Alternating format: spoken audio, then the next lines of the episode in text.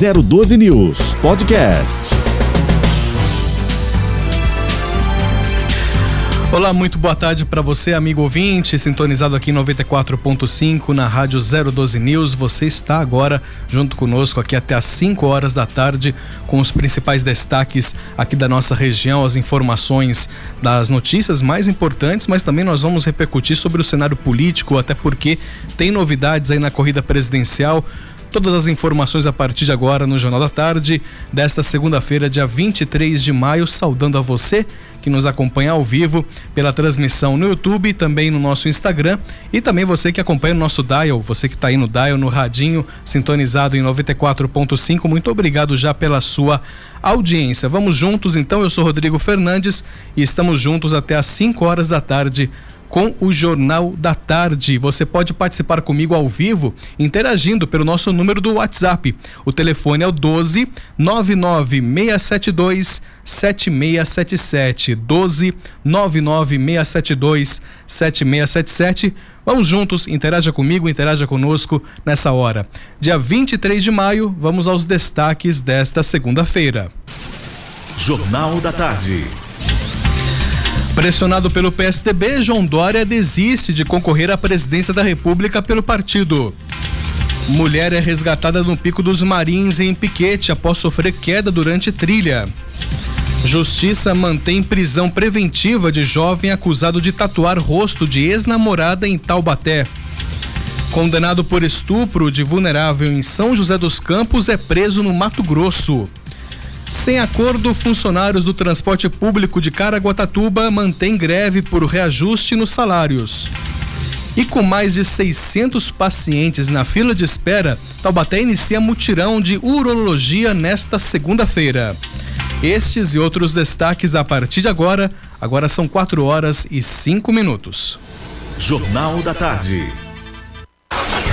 As principais informações das rodovias do Vale do Paraíba e Litoral Norte. Trânsito 012 News. E vamos então atualizar as informações das rodovias que cortam aqui a nossa região nesta tarde de segunda-feira com o Renato Carnevale ao vivo. Renato, muito boa tarde. Boa tarde, Rodrigo. Uma excelente semana para você e para todos os ouvintes que acompanham a programação da 012 News em 94.5 e para você que nos acompanha nas nossas redes sociais, Facebook, Instagram e também o YouTube. A gente fala, Rodrigo, da rodovia Presidente Dutra, segundo informações da CCR Rio SP, tráfego tranquilo nessa tarde. O motorista vai fazendo uma boa viagem sem complicações, tanto pela Express quanto pelas marginais, no sentido Rio de Janeiro e também sentido São Paulo. Mas o motorista que acompanha a nossa nossa programação. Caso se depare com alguma ocorrência aí pelo trecho, tem o nosso WhatsApp à disposição, que é o 99672 7677. Quem vai para São Paulo vai fazendo uma boa viagem sem complicações. A gente lembra que a partir das 5 horas da tarde tem rodízio na capital paulista e são proibidos de circular nas ruas e avenidas internas da cidade de São Paulo, chamado Mineiro Viário, os veículos com placas de final 1 um e também final 2. Então se programe. A gente fala aí do trecho da Tamonhos, quem viaja para Caraguatatuba vai fazer uma boa viagem, viu, Rodrigo? Trânsito tranquilo, sem complicações, tempo bom, motorista tem boas condições de visibilidade, principalmente no trecho de serra. Não há registros de acidentes, segundo a concessionária, motorista faz uma boa viagem. A gente fala agora da Oswaldo Cruz, rodovia que liga Taubaté ao Batuba, o DR, Departamento de Estradas de Rodagens, informa que o tráfego é normal nos dois sentidos e boas condições de visibilidade também, principalmente no trecho de serra. O motorista só tem que se atentar ali na altura do quilômetro 80, mais 250 metros. Tem obras emergenciais neste trecho e segue lá o sistema Apareciga. Então, dirija com atenção, dirija com cuidado. SP 123, Floriano Rodrigues Pinheiro, que liga Taubaté a Campos do Jordão. Tráfego normal também para quem vai para Campos e para quem retorna aí para o Vale do Paraíba. Boas condições de tráfego. Continue ouvindo a programação da 012 News. Lembrando, caso você se depare com alguma ocorrência, você pode informar no nosso WhatsApp que a gente entra a qualquer momento momento ao vivo novamente aí com as informações do trânsito, trazendo mais detalhes aí do trecho que você trafega e também do trânsito local da sua cidade. 4 e 7. Boa tarde, boa viagem para você. 012 News e a previsão do tempo. E agora é momento de nós sabermos como vai ficar o tempo em toda a nossa região. As temperaturas já começaram a esquentar um pouco, mas ainda tem aquela sensação de frio em boa parte aqui das cidades da nossa região. Portanto, quem traz os detalhes é Daniel Boixá. Muito boa tarde, Daniel. Muito boa tarde, Rodrigo e ouvintes da 012 News. O frio continua na região metropolitana do Vale, mesmo com a frente fria perdendo a força nos últimos dias, mas nada comparado ao que tivemos na semana passada. No Vale do Paraíba, a semana começou com um nevoeiro em algumas cidades da região, mas a segunda-feira é de sol. A temperatura máxima prevista para hoje é de 24 e a mínima é de 9 graus, enquanto para terça-feira a tendência é de tempo aberto, com os termômetros variando entre os mesmos 24 graus e 13 graus Celsius. Já na Serra da Mantiqueira, a temperatura subiu e nesta segunda-feira as previsões apontavam para a máxima de 18, enquanto a mínima deve ficar na casa dos 6 graus. Para amanhã, o dia deve ser de sol, com temperaturas que variam entre 19 e 10 graus, portanto, espantando um pouco o clima gelado que fez com que os termômetros marcassem até temperaturas negativas na última semana. E no litoral norte, o dia é parcialmente nublado, mas há apenas 5% de probabilidade de chuva na região. A temperatura máxima prevista para essa segunda é de 26 e a mínima é de 12 graus, enquanto para amanhã o dia deve seguir a mesma tendência, com máxima de de 26, mas a mínima deve subir para a casa dos 16 graus. Daniel Boixá para 012 News. Jornal da Tarde. Muito bem, obrigado Daniel pelas informações. Agora são 4 horas e 9 minutos e vamos falar sobre eleições 2022, enfrentando aí resistências internas do PSDB. O ex-governador de São Paulo, João Dória, anunciou hoje pela manhã a desistência de sua pré-candidatura à presidência pelo partido. As informações com Yuri Hudson. O ex-governador de São Paulo, João Dória, anunciou nesta segunda-feira que desistiu da pré-candidatura à presidência da República. Dória enfrenta diversas resistências internas dentro do próprio PSDB. Desde semana passada, caciques tucanos já indicavam que apoiariam a candidatura de Simone Tebet, do MDB, como a candidata da terceira via. Nesta segunda-feira, Dória se reuniu em São Paulo com a executiva do partido e decidiu então abandonar a pré-candidatura. Entendo que não sou a escolha da cúpula do PSDB. Aceito esta realidade com a cabeça erguida. Sou um homem que respeita o bom senso, o diálogo e o equilíbrio. Sempre busquei e seguirei buscando o consenso, mesmo que ele seja contrário à minha vontade pessoal. O PSDB saberá tomar a melhor decisão no seu posicionamento para as eleições deste ano. Me retiro da disputa com coração ferido. O nome de João Dória foi escolhido através de prévias realizadas pelo PSDB. No entanto, João Dória não conseguiu decolar nas pesquisas. Apesar de ser mais conhecido do que Simone Tebet, Dória amarga também uma grande rejeição, o que dá à senadora do MDB maior potencial de crescimento, segundo pesquisa encomendada pela Terceira Via. Nesta terça-feira, MDB, PSDB e Cidadania se reúnem novamente e devem sagrar o nome de Simone Tebet como candidata do grupo. Agência Rádio Web de Brasília, Yuri Hudson. Muito bem, 4 horas e 11 minutos. Após o anúncio de Dória, a pré-candidata à presidência da República, Simone Tebet, do MDB, disse que irá conversar com o Tucano, mas pediu cautela para aguardar a decisão das direções partidárias. Simone Tebet aparece como provável nome da chamada terceira via. Com apenas 2% de preferência, ela empata dentro da margem de erro com o ex-governador de São Paulo, que chegou a 4% em mais recente levantamento do IPESP. No entanto, a resposta que favorece a senadora é a de ter a rejeição mais baixa. 37% não votariam de jeito nenhum em Simone, já em Dória, a rejeição sobe para 53%. Outros dois fatores que beneficiam a senadora na disputa direta com a Dória são a obrigatoriedade de partidos investirem ao menos 30% dos recursos dos fundos partidário e eleitoral em candidaturas femininas e o apoio interno conquistado ao longo dos últimos meses. Nós vamos repercutir um pouquinho mais a respeito desse anúncio recente que fez o, o ex-governador de São Paulo, João Dória, falando agora, entrevistando ao vivo o presidente do PSDB aqui de São José dos Campos, o José de Melo, com o qual eu quero agradecer, José de Melo, pela sua participação aqui conosco no Jornal da Tarde. Muito boa tarde para o senhor. O senhor consegue me ouvir bem? ouço bem, Rodrigo. Você me ouve bem? Perfeitamente, Boa perfeitamente. Boa, Boa tarde, Boa José. Boa tarde a você e a toda a população de São José que está ouvindo a 012 nesse momento. Perfeito. Não há como não repercutirmos essa notícia que pegou todo mundo de surpresa e também que está mexendo né, novamente aí sobre esse, essas peças no xadrez político em torno das eleições. Como é que o diretório municipal recebeu essa notícia, José? Bom, Rodrigo, eh, em primeiro lugar, a gente vê que as pesquisas agora decidem as eleições antes das eleições decidirem as pesquisas. Né? Inverteu, né? Então, pela pesquisa, o nosso pré-candidato, uh, uh, de alguma forma, se sentiu pressionado, né? João Dória. Uh, e, claro, a gente né, era um, era um caminho que estava sendo traçado internamente, não só no PSDB, como nos, nos outros partidos que vão compor a nossa federação. Mas eu digo para você que o, o, Brasil ficou mais pobre de, de, de pré-candidatos agora, a saída do João Dória, foi um grande gestor, tanto na Prefeitura de São Paulo quanto no governo do Estado, né? Fez a economia de São Paulo crescer cinco vezes mais do que a economia brasileira.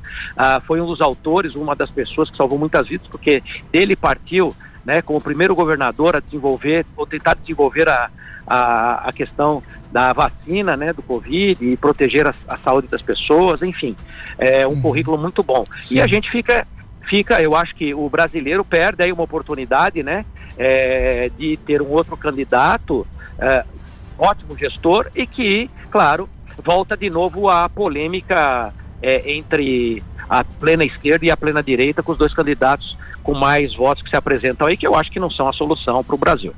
Muita gente comenta sobre a questão do PSDB abrir mão de uma candidatura nacional. O senhor acha que, diante das reuniões, diante das conversas que o senhor tem com os outros diretórios, isso é um ponto que pode acontecer? Como é que você vê esse futuro do PSDB, do partido, diante das eleições deste ano?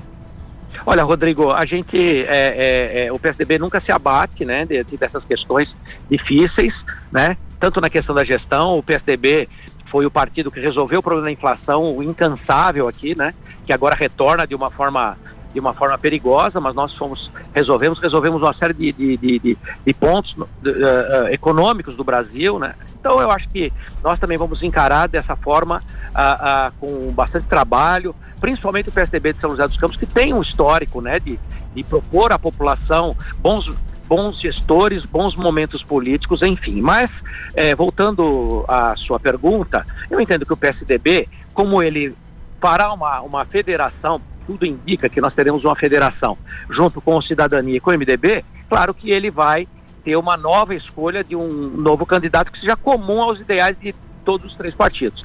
Então, eu acho que a candidatura própria pode ser que esse candidato né, da, da federação saia do PSDB, como saia dos outros partidos federados. E nós, claro, vamos trabalhar, assim como trabalhamos nas prévias, né, que elegeram o, o, o, o Dória como pré-candidato com 52% contra o Leite de 48%, mas nós também vamos trabalhar da mesma forma para que o candidato decidido é, nesse consenso de partido e política é isso, né? A conversa, é o sentimento, é a consulta à população. Nós vamos trabalhar sim a favor também. E estamos pensando muito, nunca esquecer, Rodrigo, da necessidade de eleger os nossos candidatos do PSDB aqui, a deputado federal, deputado estadual, nosso governador Rodrigo, enfim, trabalhar para que o PSDB é, é, continue aí fazendo bons gestores.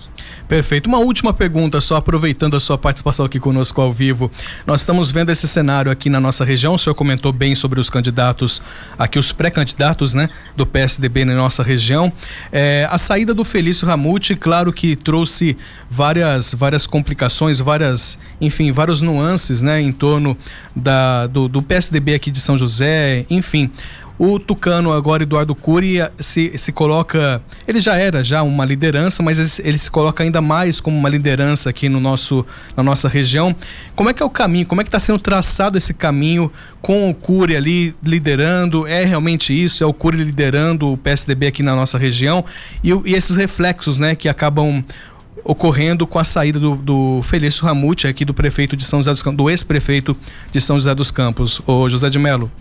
Sem dúvida, é Eduardo Cury, é a nossa liderança principal, nosso deputado federal, além de que a gente não pode esquecer, nós temos um grande gestor, Emanuel Fernandes, também, da sua contribuição sempre ah, nas, nos quadros do partido. Enfim, ah, o, o, Eduardo Cury tem já, está já trabalhando não só para a sua própria candidatura, como também para a candidatura dos nossos deputados estaduais, né? Tem está montando aí é, as coligações importantes com as cidades, né, é, do entorno de São José dos Campos, Jacareí, Taubaté, o Vale Histórico, né, a, a, e toda a região em que ele possa ter voto, que no fundo é o Estado de São Paulo, mas fortemente aqui no, no, no Vale do Paraíba, o Eduardo, e com todo o nosso apoio, 100% de apoio, com toda a, a experiência que nós temos, não só de fazer campanha, como de uh, uh, fazer gestão igual a campanha, né? Tem aquele ditado, outro dia um amigo estava me falando, acho que foi o Mário Qual falou, que é o seguinte,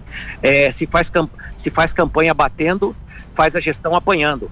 E isso a gente não quer. A gente fazer, quer fazer uma campanha de ideias boas, né? Tanto para deputado federal, tanto para deputado estadual, como em 2024 também, preparando a campanha para, para o governo de São José. Enfim, nós estamos trabalhando sempre com pontos positivos. Temos aí é, muita estrutura ainda no partido, né? Um partido forte em São José dos Campos, é forte em São Paulo. Trabalhar para o Rodrigo Garcia também ser é, é, eleito, trabalhar para os nossos deputados e o que a, a, a, direção nacional decidir após as federações também trabalhar para o nosso candidato a presidente. Com todo respeito uhum. também ao nosso ex-prefeito Felício Ramute, claro, que tem é, em outro partido, vai fazer também o trabalho que ele acha necessário para se eleger.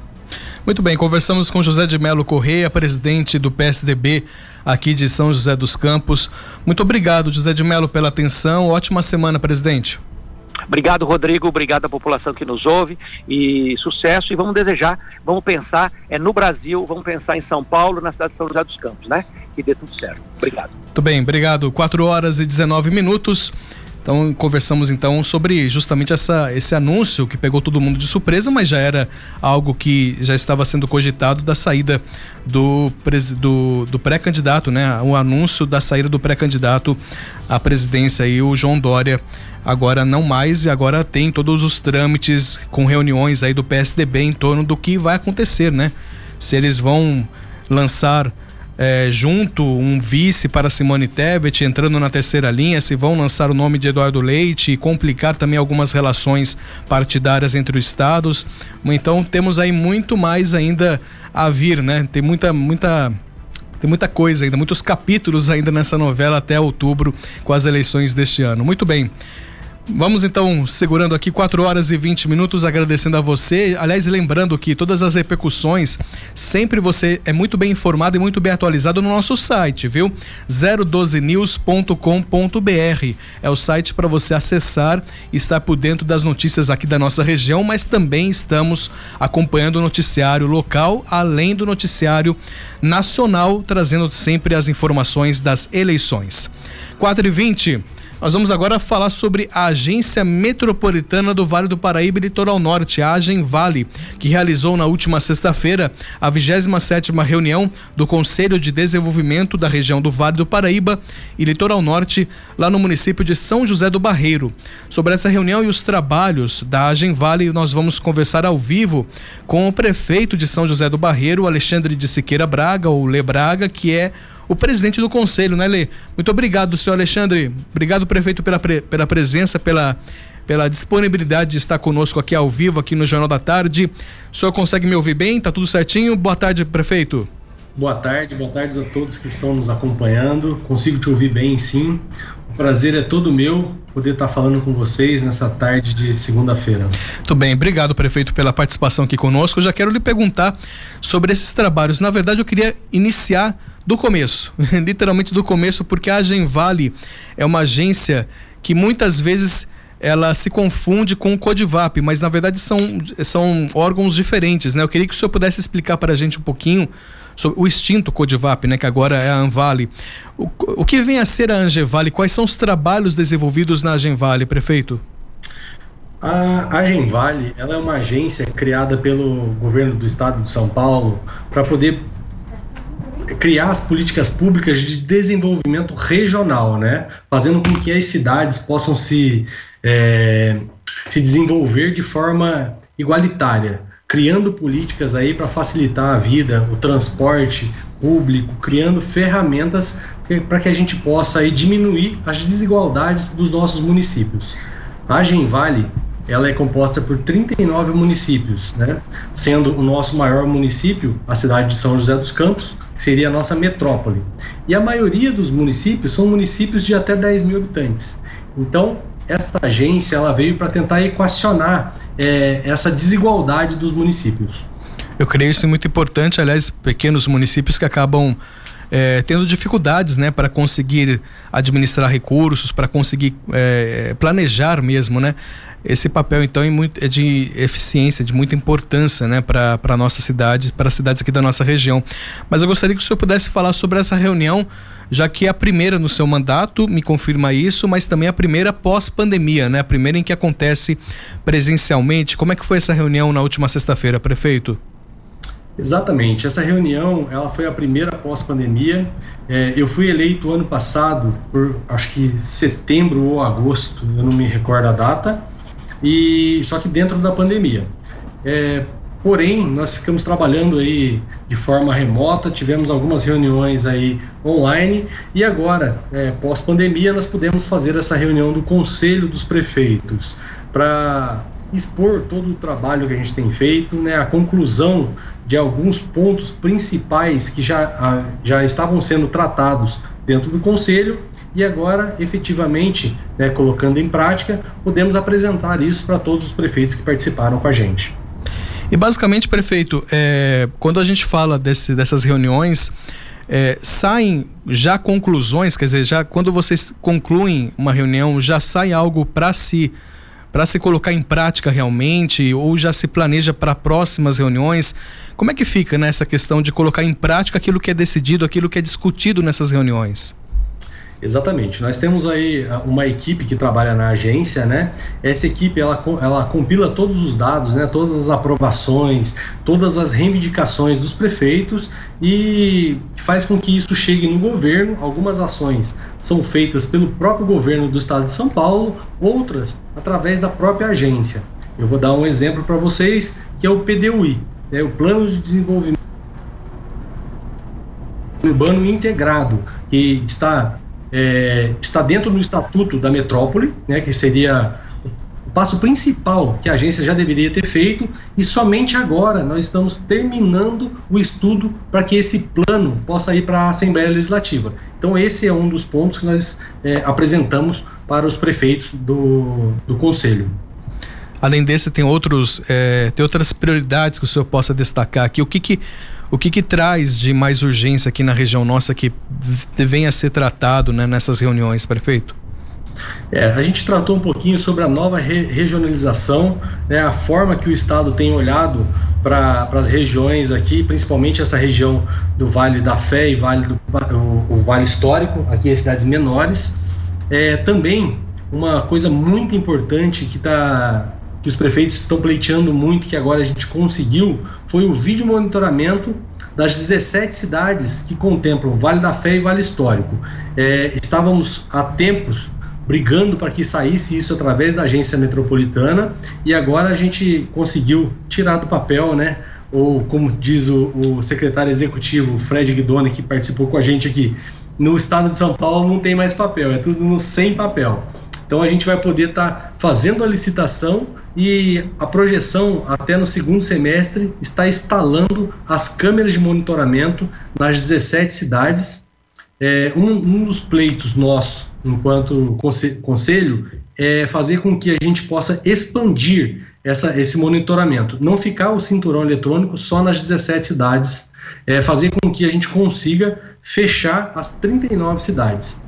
Hoje o Estado já disponibilizou 3 milhões de reais para um fundo onde vai custear o das 17 cidades.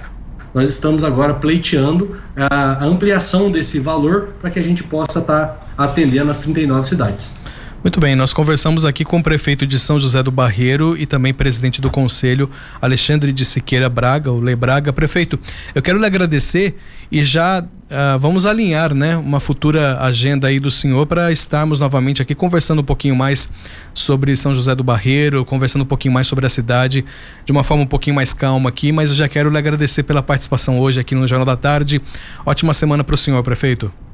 Eu que agradeço, estou à disposição É, vamos conversar mais, sim, sem dúvida, tá bom? Boa tarde a todos e obrigado pela parceria de sempre. Muito bem, obrigado, prefeito. 4 horas e 27 minutos. Seguimos aqui com o Jornal da Tarde. Lembrando sempre que você pode interagir conosco, participar. Aliás, você pode também deixar sua mensagem nas transmissões. Você pode, de repente, sugerir alguma notícia, sugerir alguma pauta, ou elogiar, criticar. A gente está aberto aqui democraticamente para você poder participar e interagir conosco. As transmissões que acontecem no nosso YouTube e também no nosso Instagram é só procurar o 012 News, no Instagram do 012 News e também o YouTube da 012 News. Nós vamos para um rápido intervalo, eu vou adiantar o intervalinho porque na sequência nós temos informações da polícia, muitas informações policiais aqui é, com relação a ocorrências que estão sendo realizadas aqui na nossa região, mas também tem informações sobre a questão da greve que acontece lá em Caraguatatuba. Tem novidades sobre essa questão da greve dos ônibus e também da MWL, dos funcionários dos metalúrgicos lá de Caçapava que também estão em greve e me parece que a greve continua. Vamos já já trazer esses detalhes aqui no Jornal da Tarde. Rapidinho a gente volta com mais informações. Muito bem, agora são 4 horas e 31 minutos. Seja bem-vindo, você que está chegando agora. É o Jornal da Tarde, até às 5 horas da tarde, com muita informação para você, interagindo sempre com o nosso número do WhatsApp. Eu ia pegar a colinha aqui, mas não tá colinha aqui, ô Isa. Isabelle, que está participando aqui conosco, Isabelle Barbosa. Deixa eu pegar aqui a colinha do, do Galo, do, do nosso querido Renato Carnevale aqui, que é o 9967276. Agora apareceu, Isa. Muito obrigado, Isa. Mas eu já tô com a colinha aqui também. 996727677, 996727677. É fácil de decorar, né? Já já eu decoro. 996727677 é o telefone do WhatsApp para você poder participar e interagir conosco aqui nessa hora da tarde. Bom, olha, tem muita gente aí com relação a. A, a gente está falando sobre a questão dos peritos, né? Uh, a gente vai entrar agora com, com relação aos peritos do INSS que estavam em greve, mas que eles retomaram o atendimento agora pela, pela manhã dessa segunda-feira, após 52 dias de paralisação. O fim da greve tinha sido anunciado na última sexta-feira e, segundo a categoria, todas as reivindicações foram aceitas pelo governo federal. Quem vai trazer mais informações direto lá de Brasília é a repórter Daniela Longuinho. Após firmarem acordo com o governo federal, os peritos médicos do INSS encerraram a greve e retomam o atendimento aos beneficiários nesta segunda-feira. A categoria se comprometeu a repor os 52 dias parados e a trabalhar para reduzir os estoques de perícias não realizadas durante a paralisação. O anúncio do fim da greve foi feito após reunião entre o ministro do Trabalho e Previdência, José Carlos Oliveira, e a Associação Nacional dos Peritos Médicos Federais, na última sexta-feira. A categoria comemorou o acordo que resultou no atendimento de 18 itens da pauta de reivindicações. Em transmissão pela internet, o vice-presidente da associação, Francisco Eduardo Cardoso Alves, explicou o que ficou acertado em relação ao reajuste salarial. E a questão do aumento tem uma condicionante. Se o governo for dar um aumento linear para todas as carreiras do Serviço Público Federal, sem nenhuma exceção, a gente, óbvio, vai entrar nesse aumento linear. Porém, se o governo quiser privilegiar uma outra carreira que seja das demais, automaticamente nós vamos entrar nos 19,9%.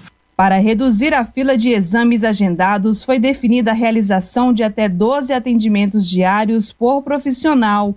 No entanto, de acordo com lei de 2019, os médicos que ultrapassarem essa quantidade vão receber R$ 61,72 por perícia extraordinária. Os servidores terão oito meses para compensar os dias não trabalhados de modo presencial ou remoto. Da Rádio Nacional em Brasília, Daniela Longuinho. Jornal da Tarde. Muito bem, agora são 4 horas e 34 minutos. Bom, continuando aqui com as informações nesta tarde de segunda-feira. Deixa eu falar de um caso que está realmente repercutindo em toda a região nossa, porque a Polícia Civil ela começa a investigar o desaparecimento de um remédio de alto custo no valor de 160 mil reais da Santa Casa lá de Lorena. O BO, o boletim de ocorrência, foi registrado no dia 19 de maio. O medicamento é destinado a pessoas que sofrem com atrofia muscular espinhal. A Santa Casa de Lorena por meio de nota, informou que está fazendo monitoramento de todos que utilizam esse medicamento dentro da unidade hospitalar e abriu um procedimento protocolar.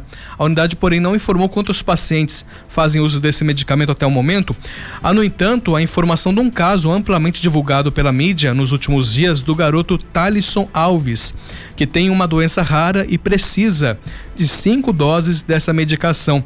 A família travou por dois anos na justiça uma disputa judicial até conseguir esse medicamento, mas na última aplicação, a mãe do garoto descobriu que o remédio havia sumido do hospital. A criança tem agora poucos dias para receber uma nova aplicação, caso contrário, perde o tratamento que custou 800 mil reais. A Polícia Civil confirmou que a investigação ainda está em fase inicial e não emitiu uma nota para explicar o ocorrido. Nós estamos acompanhando esse caso que está ganhando repercussão em toda a nossa região. Agora são 4 horas e 36 minutos e os senhores, o Sindicato de Hotéis, Restaurantes, Bares e Similares de São José dos Campos e região está com inscrições abertas para cursos gratuitos para as áreas de hospitalidade e gastronomia. As aulas serão presenciais, acontecem amanhã e quarta-feira em um hotel aqui da cidade. Para dar mais detalhes, desses cursos, eu converso ao vivo com o Antônio Ferreira Júnior, presidente dos senhores. Presidente, muito boa tarde para o senhor, tudo bem? Boa tarde, tudo bem? Tudo tranquilo. Tudo ótimo, presidente. Nós vamos falar desses cursos, até porque a importância da qualificação profissional, mas também porque eles ocorrem em um período que já está melhor para ocorrer presencialmente, né, presidente? A gente consegue, de uma certa forma, através aí do avanço da vacinação, que esses cursos possam ocorrer de forma presencial. É isso mesmo, né? É isso mesmo. Inclusive, é, é, depois da pandemia, né, são os primeiros cursos que a gente está promovendo presencial. O, o já fizemos em, em Campos do Jordão na semana passada e agora esses três cursos presenciais que são bem interessantes. Eles estão ligados à hotelaria, é isso? Explica melhor para a gente quais, além da, da, da hotelaria e gastronomia, mas explica melhor para quem é destinado esses cursos, né? Olha, esse curso, é, qualquer pessoa é, que tenha mais que 16 anos, é, trabalhando ou não na nossa categoria, ele pode, essa pessoa pode é, se inscrever nos cursos em um curso ou mais. É, como você disse, né, eles acontecem amanhã e na quarta-feira é, eles são voltados, uh, por exemplo, o, amanhã são dois, né? Qualidade em serviços de recepção hoteleira e qualidade em serviços de cozinha. É, o, o, primeiro, ele é voltado ao atendimento, que é uma coisa muito importante, principalmente agora na retomada, que é as empresas, né, os hotéis, restaurantes, bares, pizzarias, docerias, sorveterias, é, caprichar né, no atendimento para essas pessoas se sentirem é, acolhidas e saindo, voltando a sair de casa, uma boa parte delas, se, se sentirem bem no local.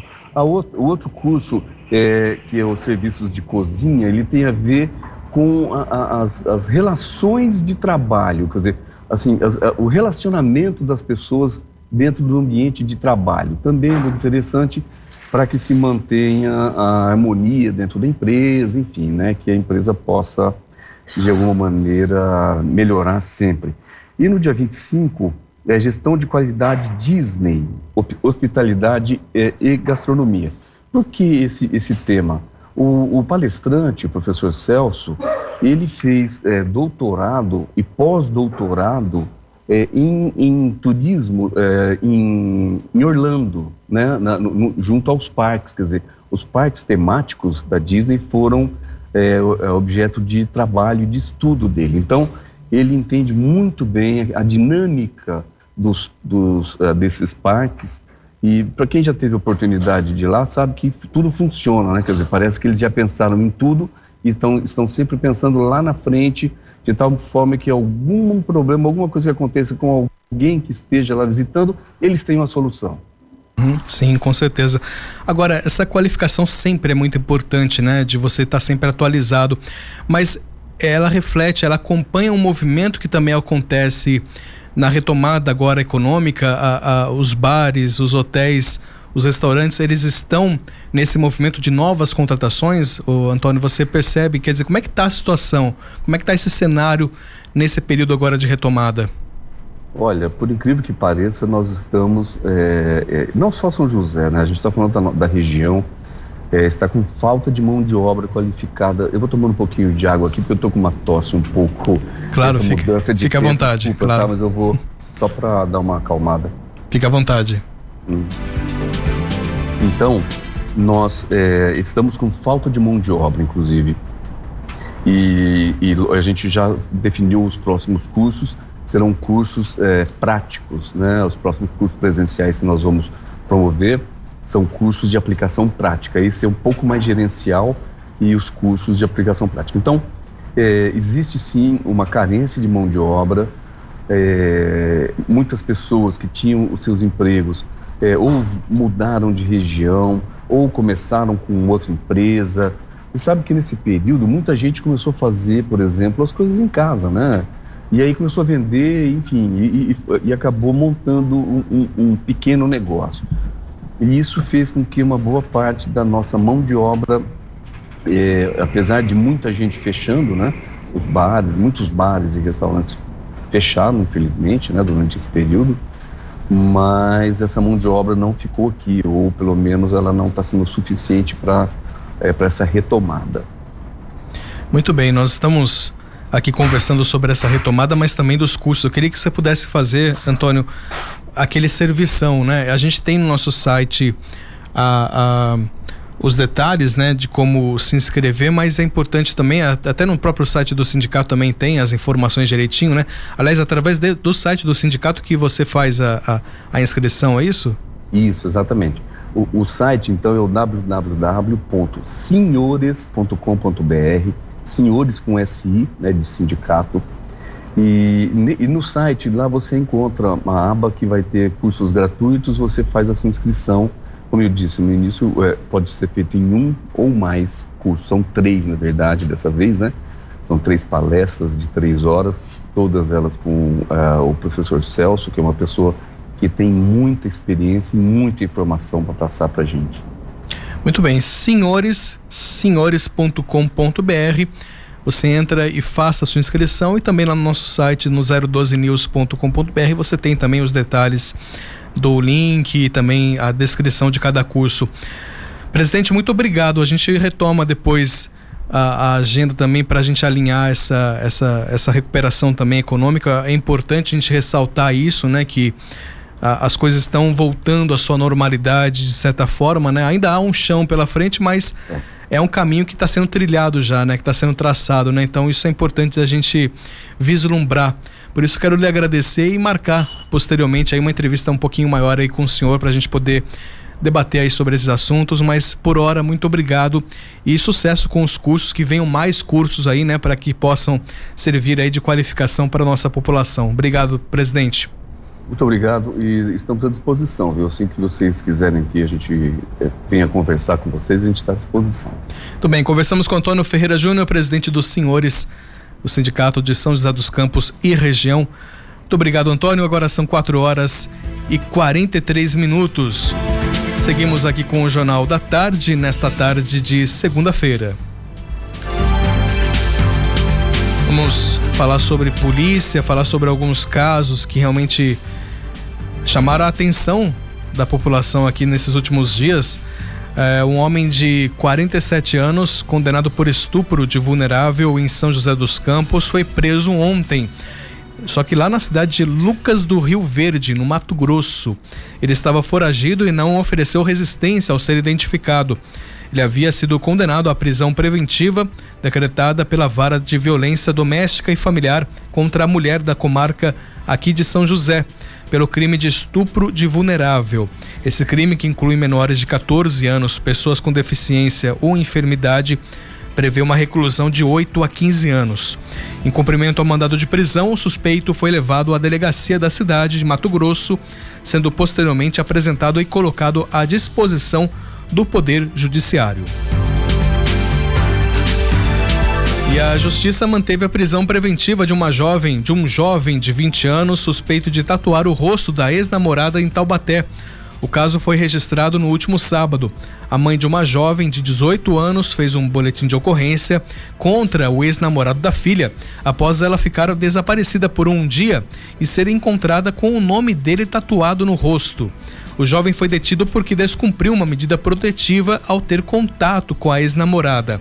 O caso foi registrado no plantão policial e será investigado pela Delegacia de Defesa da Mulher de Taubaté. E em Roseira, policiais ambientais apreenderam um balão de 18 metros que caiu no estacionamento de uma pousada no bairro Velozos. A apreensão aconteceu no último sábado. Os policiais se deslocaram ao local após receber informações de que havia um balão sobrevoando a cidade. Quatro homens em um carro estariam acompanhado acompanhando né, esse trajeto do balão e ao perceberem a presença dos policiais, os homens que estavam seguindo o balão fugiram. O objeto caiu no estacionamento de uma pousada e foi apreendido pela polícia. A pena para quem solta balões vai de 1 um a 3 anos de prisão e a multa mínima para quem fabrica, vende, transporta e solta balões é de 10 mil reais. E ontem, uma mulher de 27 anos foi resgatada pelo helicóptero Águia da Polícia Militar lá no Pico dos Marins, em Piquete. De acordo com o Corpo de Bombeiros, ela sofreu uma queda e feriu o tornozelo. Com isso, ela ficou impossibilitada de continuar a trilha e precisou ser resgatada. Foi informado a numeração da placa de sinalização próxima ao local em que a mulher se encontrava e foi a daí, por meio dessa placa, dessa informação, que o Corpo de Bombeiros obteve a localização exata de onde a vítima estava. O helicóptero Águia fez o resgate e levou a mulher até os bombeiros de Piquete. De lá, ela foi encaminhada ao pronto-socorro de Lorena e não temos informação, mas me parece que ela já está bem. Segundo informações que a gente recebe aqui, está tudo bem com ela, já foi socorrida, passa bem, mas apenas mais um registro, né? Mais um registro de vários registros de ou de desaparecimento ou de perda na trilha, né, ou de resgate que acontecem lá no Pico dos Marins, na região lá de Piquete. E os funcionários do transporte público de Caraguatatuba decidiram manter a greve iniciada na última sexta-feira.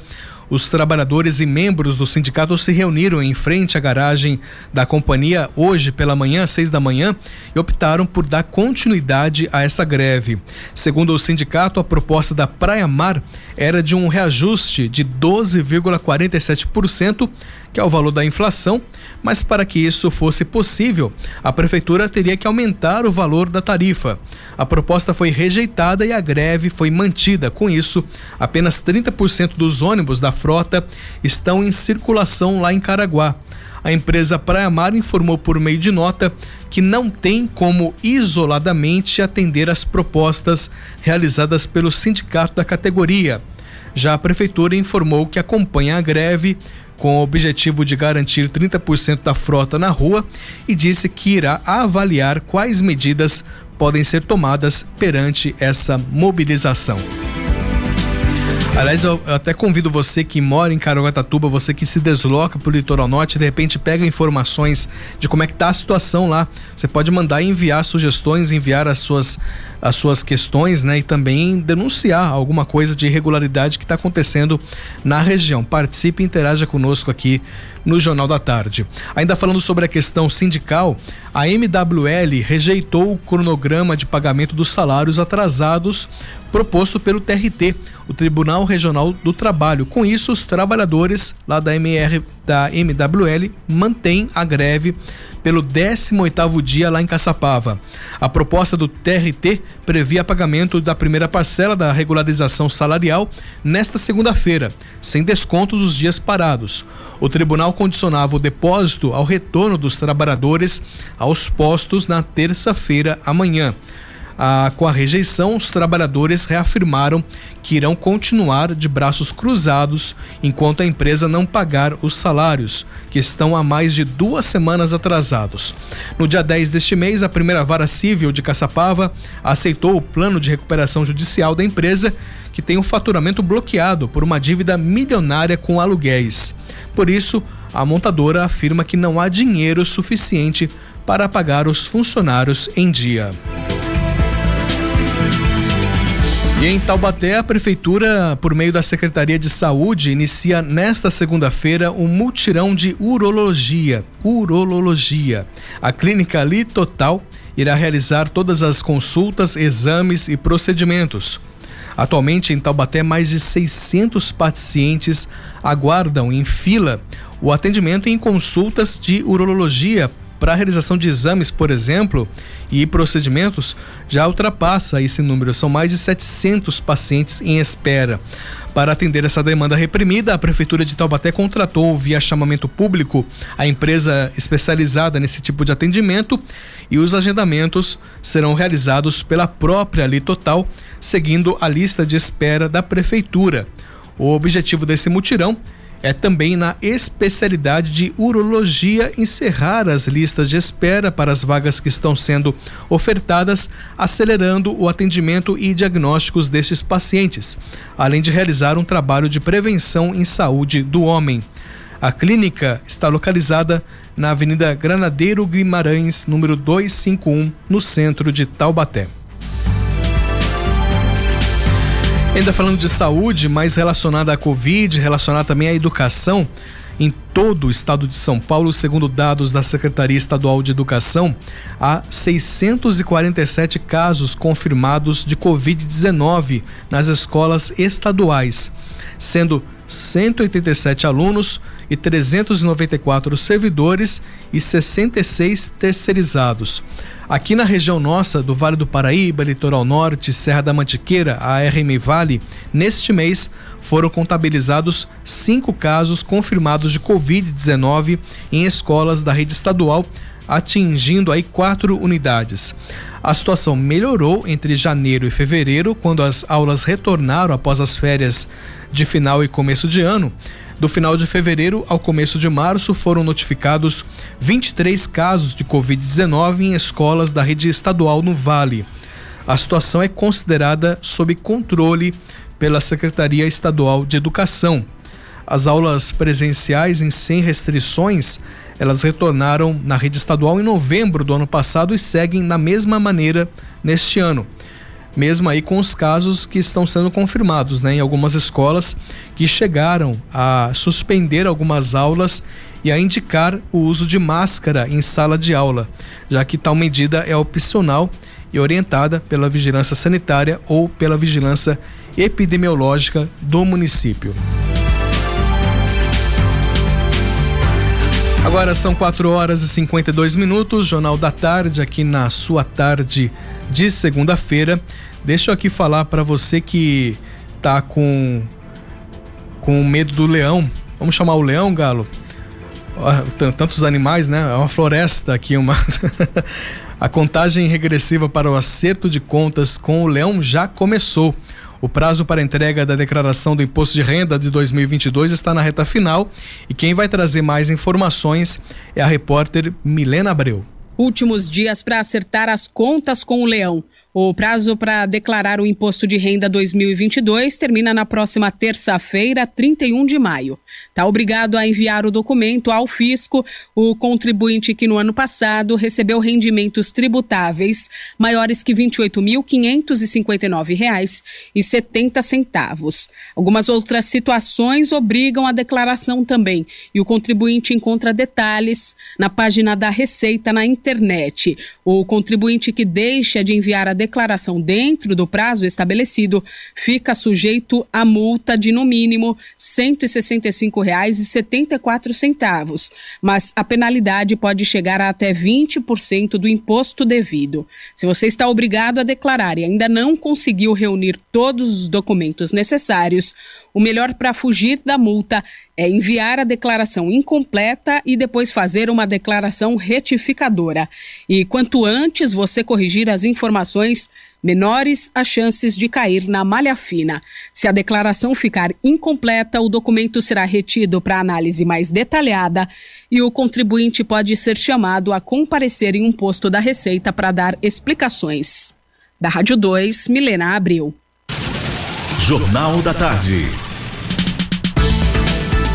Muito bem, 4 horas 54 minutos. Atenção, você estudante aqui na região do Vale do Paraíba, as ETECs as escolas técnicas estaduais estão ofertando mais de 1.700 vagas nas unidades do Vale do Paraíba e região.